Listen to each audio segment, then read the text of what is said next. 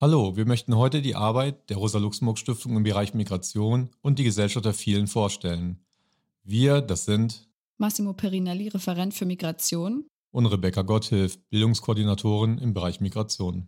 In der Stiftung arbeiten aber noch eine Reihe mehr Menschen zu dem Thema, etwa in den vielen Landesbüros und Rosa-Lux-Clubs im Bereich der bundesweiten Arbeit, die in ganz Deutschland unzählige Veranstaltungen zum Thema veranstaltet haben.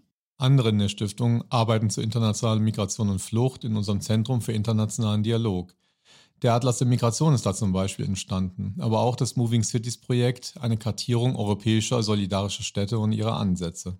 Und wir alle sind darin vernetzt mit einer Vielzahl von migrantischen AkteurInnen, mit organisierten Refugees, mit MigrationsforscherInnen, mit diasporischen Kunstschaffenden, mit Intellektuellen und MultiplikatorInnen, mit Gedenkinitiativen und migrantischen Selbstorganisationen, mit Roma-Verbänden und BIPOC-Aktivistinnen, mit Betroffenen und Angehörigen von Opfern rassistischer Gewalt, mit jüdischen Netzwerken, mit organisierten schwarzen Deutschen, mit streikenden migrantischen ArbeiterInnen, mit alten GewerkschafterInnen aus der Gastarbeiterzeit und mit jüngeren OrganizerInnen aus der Krankenhausbewegung.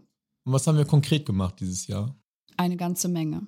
Auf dem Young Migrants Blog versammeln sich Alltagsbetrachtungen von jüngeren Menschen mit Rassismuserfahrung aus dem ganzen Land, die uns Beiträge schicken, Essays, Gedichte, Fotostrecken, Artikel, in denen sie sich mit ihrem Leben auseinandersetzen.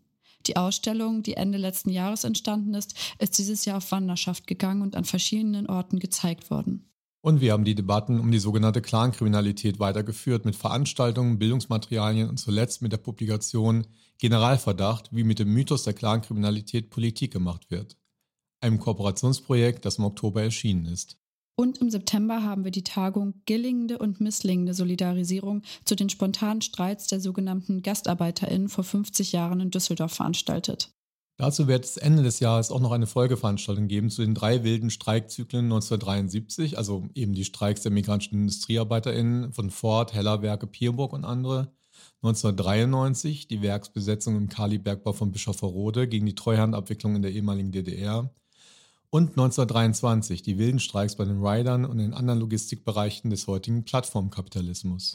Und es wurden von uns oder in Zusammenarbeit mit uns eine Menge Texte produziert, etwa das Buch Wir klagen an von Madeleine Sauer zur Aufarbeitung der zivilgesellschaftlichen Tribunale zum NSU-Komplex, Artikel in der APUZ, in der Jalta, in der Psychosozial, Beiträge in Büchern wie Judenhass Underground über Antisemitismus in emanzipatorischen Subkulturen und Bewegungen oder in Frenemies zu Antisemitismus, Rassismus und ihren Kritikerinnen oder auch in dem Band der George Washington University Culture Wars in Europe.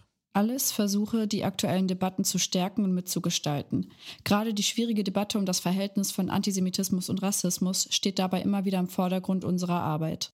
Das ist ja auch unter anderem das Thema in dem Gesprächskreis Antisemitismus von unserem Kollegen Florian Weiß, der auch die Düsseldorfer Streiktagung maßgeblich organisiert hatte. Und das Dossier zur Einwanderung und Einbürgerung, das verschiedene Stimmen zu unterschiedlichen Argumenten, Fragen und Perspektiven vereint und auf unserer RLS-Website zu finden ist.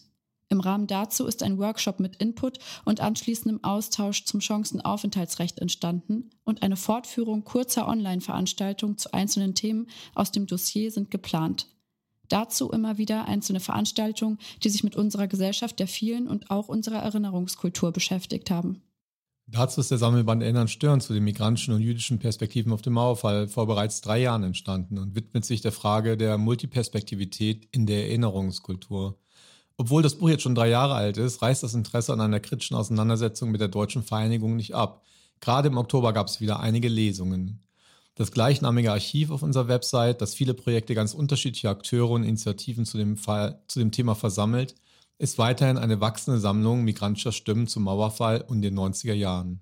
Auch der Manipod, der Gesprächspodcast der RLS zu migrationspolitischen Themen, versammelt viele unterschiedliche Stimmen aus Wissenschaft, Bewegung, Initiativen und aus künstlerischen Kontexten. Und neuerdings gibt es auch noch eine neue Podcast-Reihe zu Geschichten vom Ankommen aus Osteuropa. Dazu passt auch die November-Folge zum Thema der Zugehörigkeit und Erinnerungskultur polnisch-deutscher Migrationsgeschichte. Konkret geht es darin um Sprachnachrichten aus Oberschlesien übers Schlonsken. Für mich ist diese Mischung aus Erinnerungspolitik, Debattenkultur, Vernetzung und Organisierung das beste Beispiel für eine gelungene migrationspolitische Bildungsarbeit. Für eine solidarische Gesellschaft der vielen.